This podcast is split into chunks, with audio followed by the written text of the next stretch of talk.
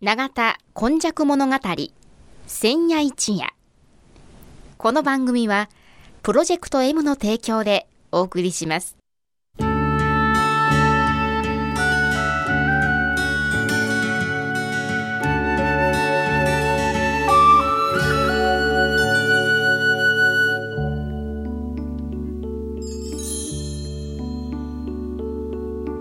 神戸は港があることで多様性のある町となりました。しかしその港というのは神戸港だけを指しているのではありません。山から海へと注ぎ込む川のある地域には素晴らしい砂間が広がり海の流れと川の流れに相まった。この永田地域一帯も神代の昔から自然の生んだ港がたくさん点在していました。そして港は海外からの素晴らしい知恵や文化をその往来する人々と共に受け入れる場となり豊かな暮らしを生み出していったのです。つまり自然が生み出した小さな港が瀬戸内海を望む永田地域にはあちこちにあり長い長い時代を超えた昔から大陸や朝鮮半島の人々との交流を紡いできたのです。そして海外のみならず奈良の都や京の都の人々が大陸へ朝鮮半島へと往来するその一休みの場として出船入り船の合間の休みどころとなっていた。というのがこの永田地域の古来からの多様性を育む素地であるとも言えます。この番組「永田今昔物語千夜一夜」これはこの地域を育んできたこれらの多様な人々の往来とそしてここが住みよいということで定住してきた人々の培ってきたさまざまを一人一人の視点で読み解き解析し永田の多様性これがこれからの時代の大きな力になるというこの地の歴史を掘り起こしながら未来予想図を皆様にお届けするという番組です。毎週土曜日の夜の7時15分からの15分間1995年の阪神・淡路大震災から生まれたこの FMYY 日本で最初の災害復興ラジオ。外国人市民と地域住民とそしてその思いに呼応した日本中世界中みんなのメディア。FMYY からお届けします。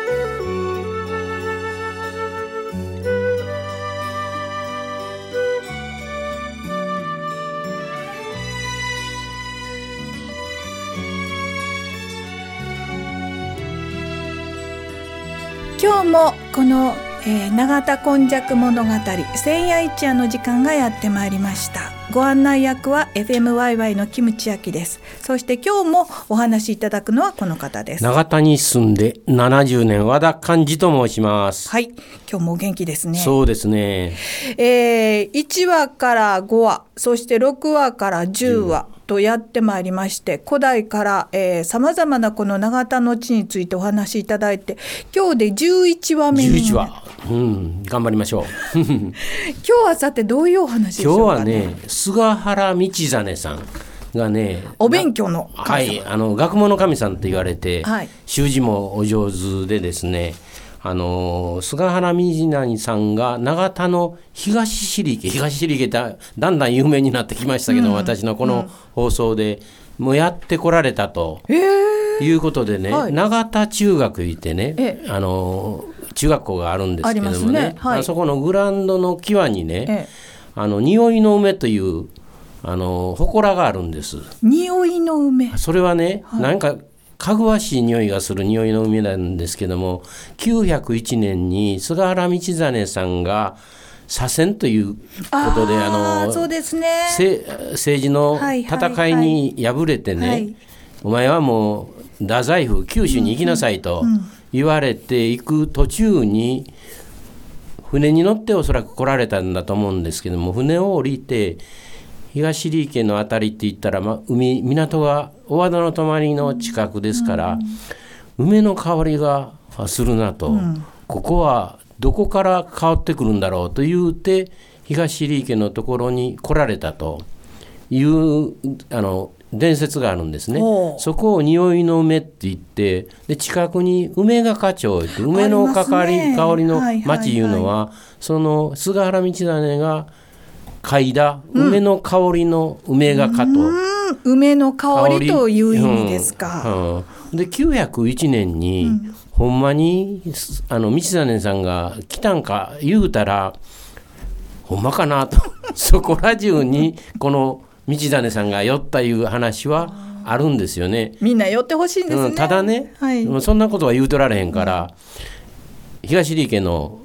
匂いの梅行った後ねこれがねまたねあの板宿ってあるでしょ？はいあります。板宿にもね道谷さんのお話が残っとんですよ。で道谷さんが何で言ったら道谷さんがそこから、まあ、牛車に乗って、うん、あのずっと旅行するんですけども、はい。あの西の方にね、ええ、板宿のところで夜になってもて、うん、宿がないから、うん、町の村の人かが板で宿を囲って宿笑いなさんなよ。板宿というふうになったと。いやいやねそれそういう話がものすごい面白いと思うよね、この板。でそこにはまだね、うんうん、あの話がついててね、ええ、あそこに梅は好きですよね。で桜は散ったりしてるけども、うん、冬ですから、うん、梅が梅はよう来てくれたと、はいはい、松どないしとんやと。お前あの京都にそのままおるんかと。言うたら、松がパーッと飛んできて、その板宿の神社のところにパッと止まって今なお3代目か4代目の松が飛び松って言うんやけどね。いやいやすごいでしょこれようできとる話やでしょ？聞いてますか飛び松中学の皆さん。飛び松中学の人。でねそこからね、ええ、ずっとですねあのこれからまた須磨の話も連なっていくんですけどね、え、月見山で綺麗な名前のとこあるでしょ、ね。はい、あのところにね前田さんというお家が大きなお家がありまして。ありますあります。ありますね、はい、そこのね井戸でねお茶をいただいて、はあ。菅原道真の井戸で菅の井の井戸というところでお茶をいただくんですよ、はいはい、そこでも休憩して、はい、で次もね歩き歩いたりギリシャに乗っとったら疲れて、うん。うん、綱敷天神ってあるでしょ？須磨のところに。天神町。あそこにはちゃんとあの菅原道真さんの っていうふうになって書いてある、はい、そこはねどぐろを巻いたように綱を引いてもらって、はい、よっからしょとはあそれで綱式天神休んでばっかりおるんで。あの人気者なんですね。道谷さんは59ぐらいの時やろかな、それからねあの正確な記録はね明石にね明石の駅があって駅行ったって馬の駅ですけどね、馬屋寺っていうかな、そこであの駅長さんと会ういうお話は残ってるんですよ。で明石のはもうごっつ信憑性があるけども、うんうん、東入池から飛松から、うん、その綱敷まではどこでもありそうな話やけども、うん、ただね単発的に東入池の私の人間が「匂いの梅来た」言うよりは板宿と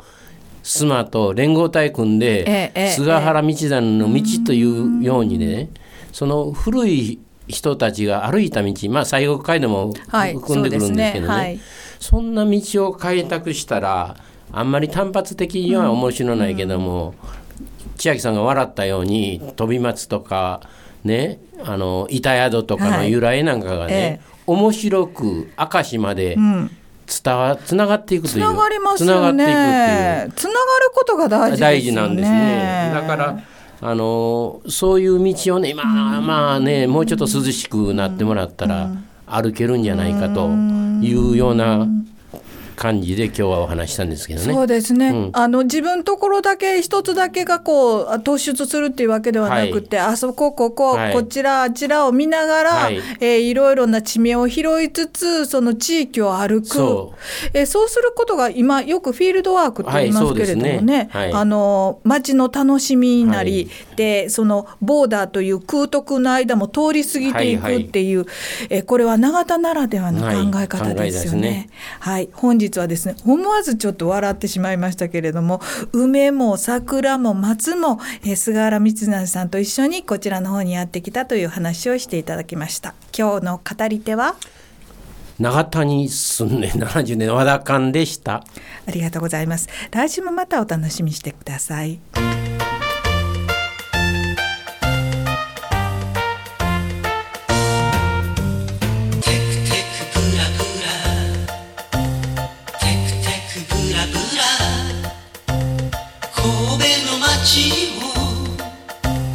テクテク歩く。土地が揺れ。人が揺れ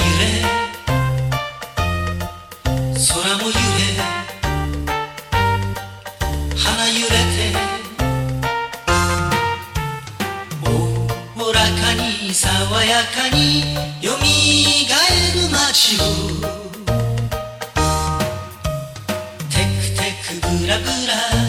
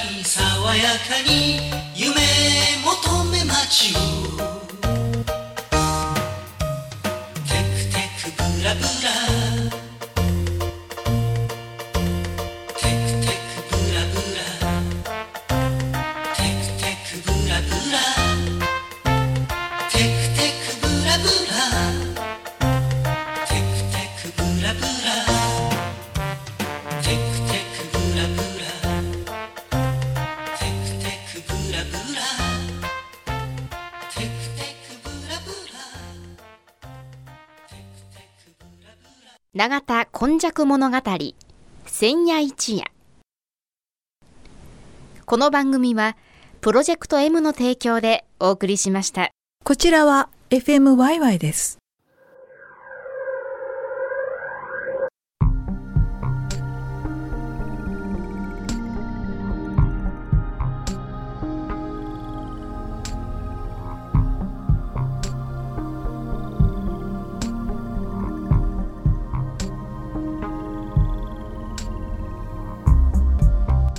長田に住んでいる宮川信子です。私は60代後半。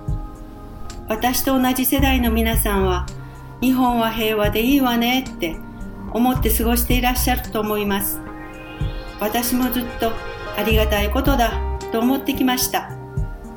でも最近はちょっと心配になってきたんです。多くの人たちが流れてくる情報だけを丸飲みにして何も考えず人に任せっきりにしている間に一部の人たちが日本を変えていってるって実感しているからです。本当に住みにくい世の中になってしまってから知らなかった、騙されたなどと愚痴を言っても遅すぎます。辛い思いをするのは私たちです。私たちの望んでいるみんなに心地よい社会は人任せではなく一人一人が参加しないと作れません。だから私たち世代も何か行動を起こしましょう。わからない何もできないなんて思わず、まずは何でも思ったことを言わせてくれるワイワイに行っておしゃべりしませんか？私もワイワイでいろいろなことを教わって自分のできることをやり始めました。さあ皆さん、自分たちのために今立ち上がりましょう。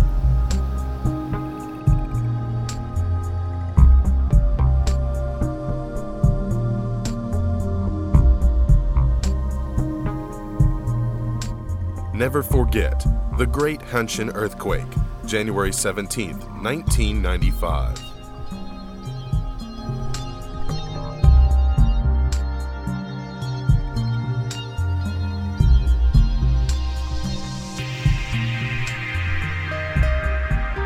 from Nagata FM. FM. YY.